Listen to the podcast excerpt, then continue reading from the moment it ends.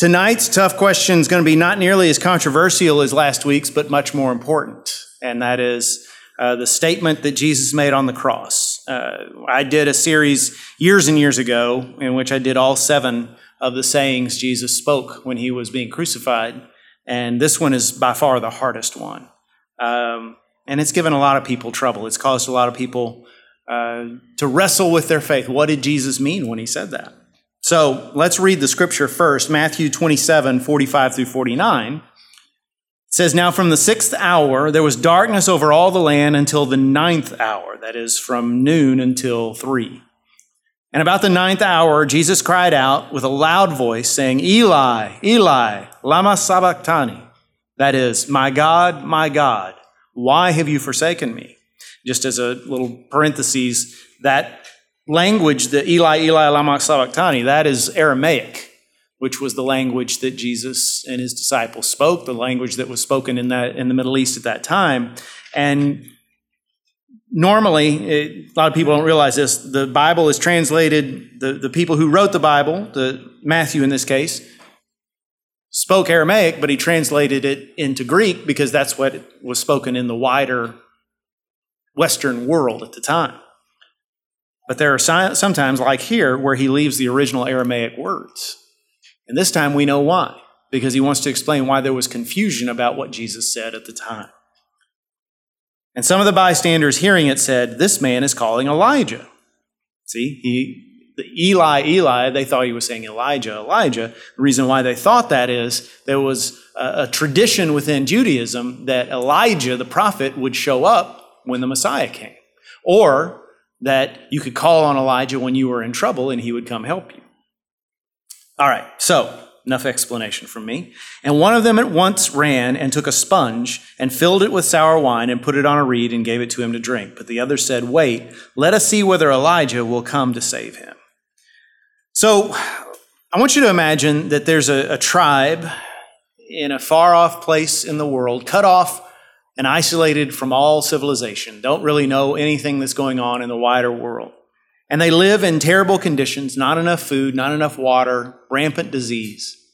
I want you to imagine a group of Christians finds out about these people and decide, well, let's bring them over here where they can have enough of everything. So they put them on a plane and they fly them to the United States and they find them homes and they find them jobs and they get them assimilated into American life. Now, you and I would say those people have just gone from darkness to light, from death to life, and they have. Imagine that some of the people would say, "I'm just thankful that I'm here. I don't care how I got here. I'm not curious about it. I don't need to know how I got here. All I know is I was in death and now I'm in life, and I'm thankful for it. All I know is there was this day when these people took us to this big building and we walked down this long, narrow hallway, and we sat in these little chairs that were on this long metal tube, and that metal tube all of a sudden shook and made all kinds of noise, and then several hours later, we were here in this wonderful place. That's all I know. I don't want to know anything else." But then there are others in the group who say, "Well, I do want to know. How did this happen? What was it that carried me here?" And so they're taken to the airport where they watch airplanes take off and land, and they start to get an understanding. Oh, it's these metal things, they fly. Okay, well, I don't know how that works. So some of them say, well, can someone explain this to me? And they sit down with a pilot and an aeronautical engineer, and they share with them some of the principles. They still can't completely grasp it, but they're starting to understand more, and they want to know more. So that's kind of a crude analogy for salvation. If you believe in Jesus Christ, if you trust him with your heart and soul, if you come to a point in life where you say, I've done it myself long enough, Jesus, come and take control, forgive me of my sins, and be my Savior, you're saved. And it doesn't matter how much you know. It doesn't matter how many theological concepts you can explain or understand. We're not saved based on our brain power or our knowledge. We're saved based on God's grace. And there are some Christians who never get beyond, knowledge-wise, that level, that salvation level. All I know is I prayed the prayer and I was sincere, and therefore I believe that my God has accepted me. But there are other Christians, and this is where I hope you are, who say, no, I want to know more. I want to know more about my Savior. I want to know more about why he saved me. I want to know more about what it took to save me. I want to know what happened on the cross. It's not enough for me just to know that I'm saved. I'm glad. I'm thankful for that. But I want to know what was happening on top of Mount Calvary on that Good Friday. And it's important, if you want to know that, it's important to wrestle with this saying, my God, why have you forsaken me? Because there are all kinds of incorrect beliefs about that saying. Some people read it and think, well, Jesus got discouraged and he gave up on God at that moment. Is that really the case? What was actually going on at the cross? This saying tells us at least three things about what was going on at the cross. It tells us, number one, that at that moment he was separated from his Father. So John 17, 20 through 24, we read that a few weeks ago in Sunday morning church, but I want to read it for you again. This is the prayer Jesus was praying right before he was arrested. Well, not right before, but in the upper room with the disciples before they went up on the Mount of Olives to Gethsemane.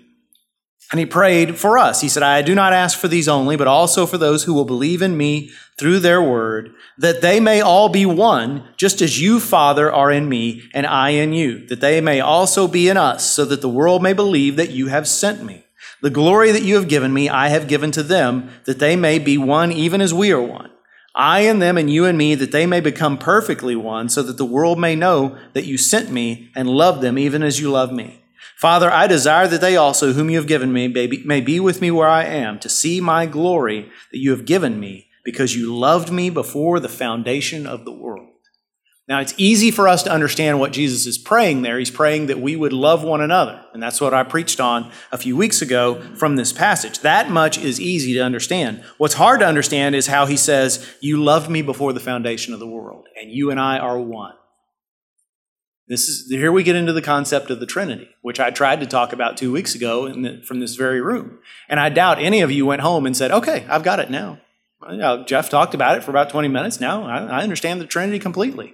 If you did, well, then that was a Holy Spirit-inspired work because I don't understand it. God was using an imperfect vessel, but I doubt that you do. I've never met a person who completely understands the Trinity. I shared with you back then that my daughter, back when she was a little girl, said, well, you're my dad, and you're my mom's husband, and you're my pastor. So you're three people, but you're one. And that's good, but that's not a completely perfect analogy because I, as Kaylee's pastor, I don't have a conversation with Kaylee's dad. Or if I do, there's real problems, right? So this idea that Father, Son, and Holy Spirit are three and distinct, and yet there is only one God. And so Jesus here prays to his Father, and yet the Father and Son are one. Jesus talks about we've had a love between us since the beginning of time, since before creation. How does that work if there's only one God, and yet there's a relationship there? There's a love that exists. We cannot explain that, and yet it's true. You have to accept that to understand what Jesus is saying when he says, my God, why have you forsaken me?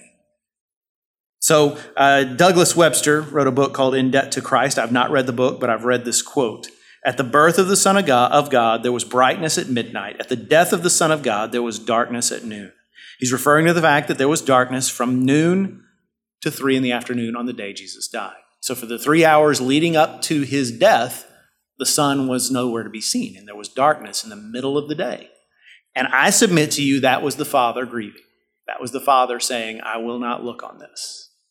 The Father was hurting, and the Son was hurting.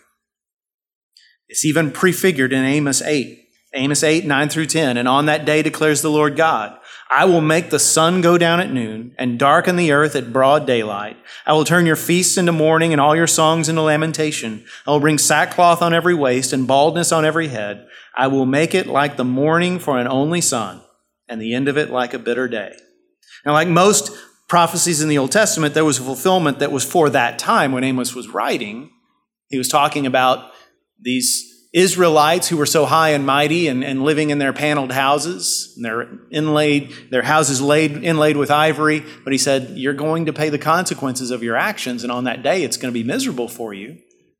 Yes, that applied to back then, but like so many prophecies in the Old Testament, it also looked forward to a second fulfillment, and that was this day of Jesus' death. Why else would he say the sun will be down at noon? Why else would he say it will be like a day of mourning for an only son? The darkness that day was God's grief.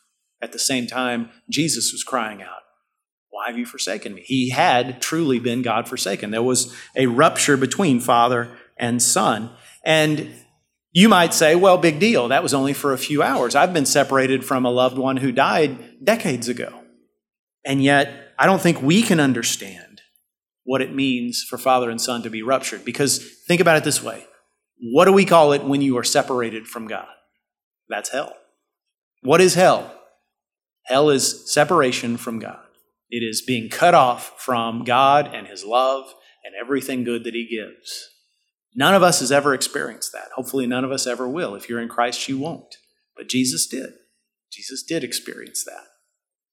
So that is one reason for the cry. Another thing that was happening there is the righteous one became sin. Now we say very easily, Jesus died for my sins. That's what was happening at the cross. Jesus died for my sins. When I'm trying to explain that to people, I will say, well, it's like you've committed a crime and you're on death row. And an innocent man comes forward and says, let me go to the death chamber in his place. When I'm explaining the gospel to children during VBS week, the last few years I've used the same analogy. I've said, imagine that on the last day of school when report cards are getting ready to go out, you know that you failed a class. And the smartest kid in school comes up to you and says, hey, let's trade report cards. You take my A and I'll take your F. And you say, but you're going to be punished. Your parents are going to be mad at you. And he says, that's okay. I can handle it. You go ahead and take my A. And I always ask the kids, would you take that? Would you take that deal? And some of them think, is this a trick question? Am I going to get in trouble for this? But I say, no, listen. Would you rather have the A or the F? Oh, we'd rather have the A. And they understand. And I say, that's what Jesus did for us. We earned an F by our lives. Jesus earned an A. He's the only human being who ever earned an A. The only one who ever lived a perfect sinless life, and yet he traded report cards with us. I don't get into death with children that age, but that's something they can grasp. And all that's great. But the truth is even deeper than just a substitution and Jesus dying for our sins, because 2 Corinthians 5:21 says, God made him who knew no sin to become sin for us, that we might become the righteousness of God in him. So that means that on that cross, Jesus didn't just become guilty of our sin, he became our sin. Now, I don't know how that's possible. I don't even know all that means, but the Bible is very clear about it, that Jesus became sin for us. I think about it this way. Think about whatever it is in this world that you hate the most. For a lot of us, it would be a disease like cancer. I think we've all lost someone close to us to that disease. And just listen as Merle reads our prayer list every week. How many people are struggling with cancer? Wouldn't that be the thing you would eliminate from this world if you could? Now imagine that God said the only way you can eliminate cancer is if you become cancer. How awful that would be, to know that I am the thing that has destroyed so many lives. And that's what happened to Jesus. He went from righteous, not just from righteous to sinful, he went from righteous to sin itself. He went from life to the source of death. He chose that in order to kill it, in order to destroy it. He entered into sin, he became sin so that he could destroy it from the inside. And so that also is a reason why I believe he said, my God, why have you forsaken me? And then third, he suffered the wrath that we deserved. Galatians 3:13 says, Christ redeemed us from the curse of the law by becoming a curse for us. For it is written, cursed is everyone who is hanged on a tree. It is no accident that Jesus was crucified. There are all kinds of ways Jesus could have died. The Jewish Sanhedrin could have taken him out and stoned him to death. We see them do that to Stephen just a few weeks later. But they had him crucified. And they had their reasons. They wanted the sanction of the Roman government. They wanted to be able to say to Jesus' friends and followers, well, it wasn't our fault. You know, Rome will do what Rome will do. They wanted Jesus to be seen as an enemy of the people. They had their reasons, and yet God had his reasons. Think about all the times in the Gospels when people pick up stones to kill Jesus, or when the members of his own hometown drag him to the edge of a cliff to throw him off and kill him that way. All the times Jesus' life was spared, saved for this moment. Why? It had to be the cross. It had to be the cross. because cursed is anyone who is hung upon a tree. Cursed means literally God forsaken. Cursed by God means you are cut off from the Almighty. And Jesus was suffering the wrath we deserve. Now, here's an even more hard scripture to read, and that's Romans 3:25 through 26. Speaking of Jesus, it said, whom God put forward as a propitiation. Propitiation is the word. As a propitiation by his blood to be received by faith. This was to show God's righteousness, because in his divine forbearance he had passed over former sins. It was to show his righteousness at the present time, so that he might be just and the justifier of the one who has faith in Jesus. That word propitiation is not a word we use anymore, but it means to satisfy a debt. To satisfy a debt. Imagine you are working and you get done with work a little early, you get in your car and you back your car out and you slam right into your boss's car. I mean, just slam into it, not a little dent. You're in trouble, right? And you want to drive away and never come back, but you know you need your job. So what can you do? Well, if you're smart, you're going to go to your boss and say, here's what I did, and I will pay back every penny of what it costs to repair your car. Will you please forgive me? That's offering propitiation. That is acknowledging, I did this, I'm responsible, I will pay. That's propitiation. And hopefully your boss will accept that, right? The wrong thing to do would be to drive away and think, oh, well, he'll never know, and then to find out that one of your coworkers saw it or that there's a security camera that's filming it, right? Then you're really in trouble.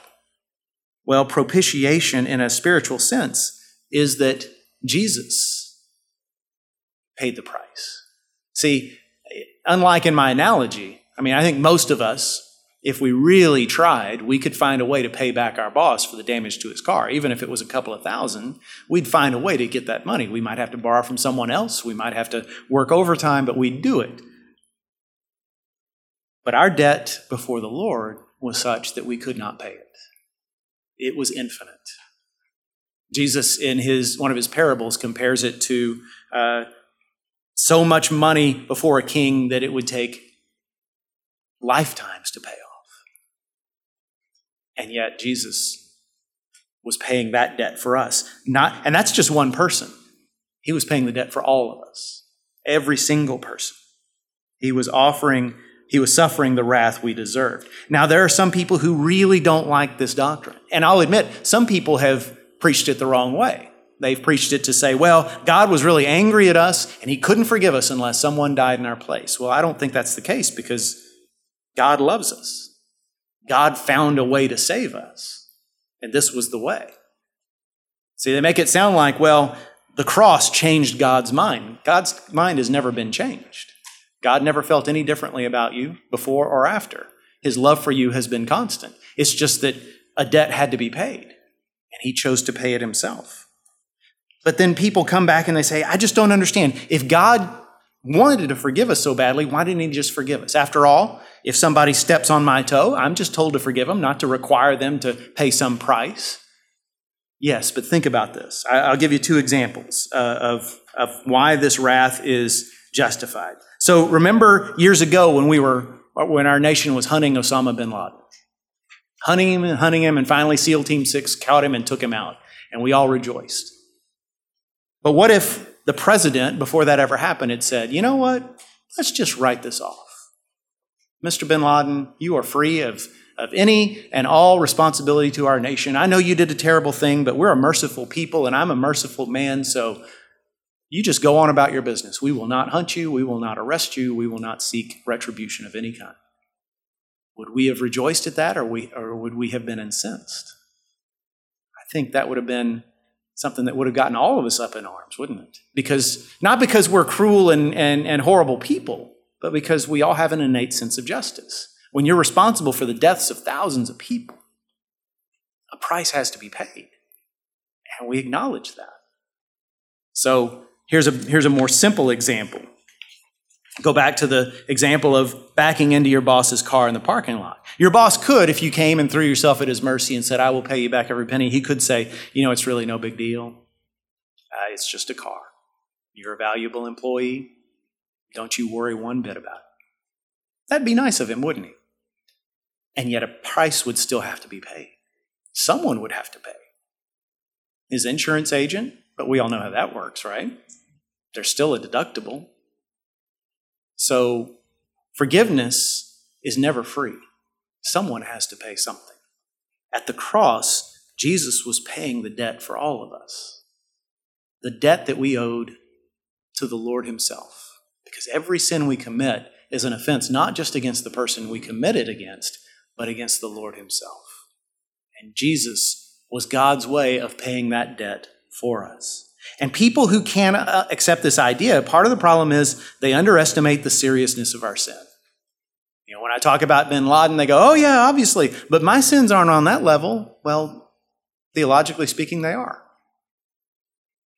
The lies that I told when I was a little boy and just was trying to get out of trouble, or the times that I made fun of someone who didn't look like me, or even now, my laziness or my selfishness or my grumpiness or whatever sin you want to throw at me, it's just as damaging to the moral fiber of the universe. It's just as damaging and offensive to God as murder.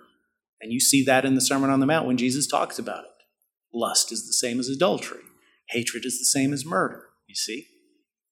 You underestimate the seriousness of your sin if you don't think it takes such an act as crucifixion to pay for your sin. At the same time, we also, if we can't accept this idea, we underestimate the oneness of the Father and the Son. And we say things like, well, the cross is like heavenly child abuse. No, it's not, because God the Father and God the Son are one. It's not like God the Father is this mean dad who's abusing his child. God the Father and God the Son are one. So what Jesus suffered on the cross, the entire Godhead suffered. God was, as it says in 2 Corinthians 5:19, God was in Christ reconciling the world to himself. And again, to go back to Romans 3, he was both just and the justifier. He found a way to destroy sin and at the same time rescue us. It's the only way it could have happened. It was an ingenious plan. Unfortunately, it was a terrible plan for God, because the only reward he got was us. See, the misunderstanding that I spoke of earlier when people say, well, it sounds like Jesus has given up on God when he says, my God, why have you forsaken me? What you don't understand when you say that is Jesus is quoting Scripture. He's quoting Psalm 22, and I'm sure all of you have read Psalm 22, but if it's been a while, I want to read you portions of that right now.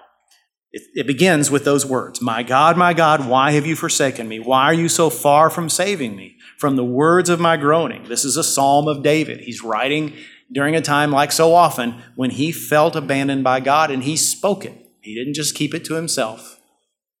He went to the Father with his groaning. And you get down to verse 14.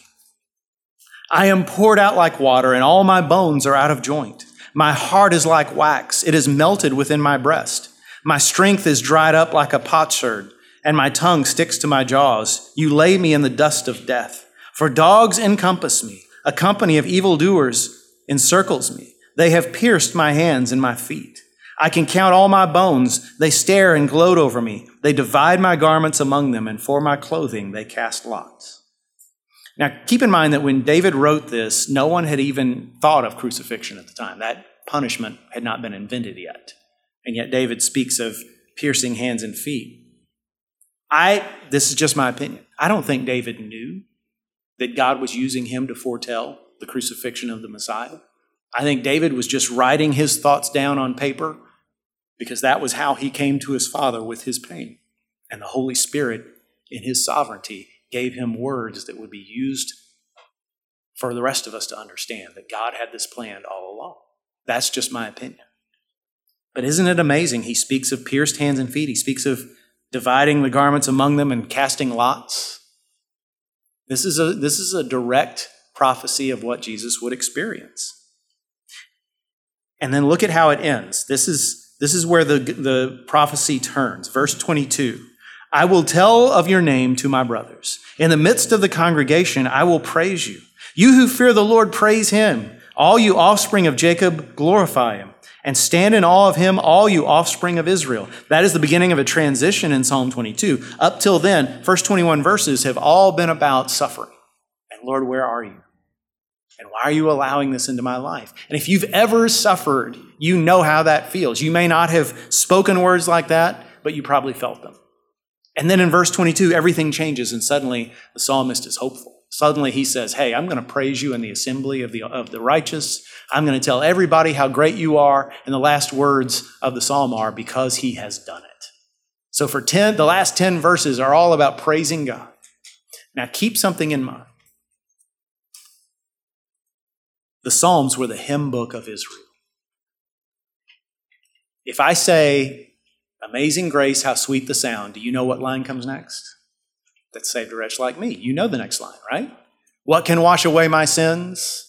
Nothing but the blood of Jesus. I mean, you know these songs. You were raised with these songs. Jesus and the people he grew up with were raised with the Psalms as their songs. So for Jesus to say, my God, why have you forsaken me? Anyone who actually listened, I'm not talking about the people who just said, oh, he's calling Elijah. I mean, anybody who really listened would go, oh, that's Psalm 22.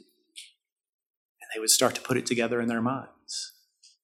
They wouldn't think he was crying out in a cry of abandonment. They would say, he believes he's going to survive. He believes he's going to live to praise God, because that's the way the psalm ends. They would understand. They would already have that tune in their mind.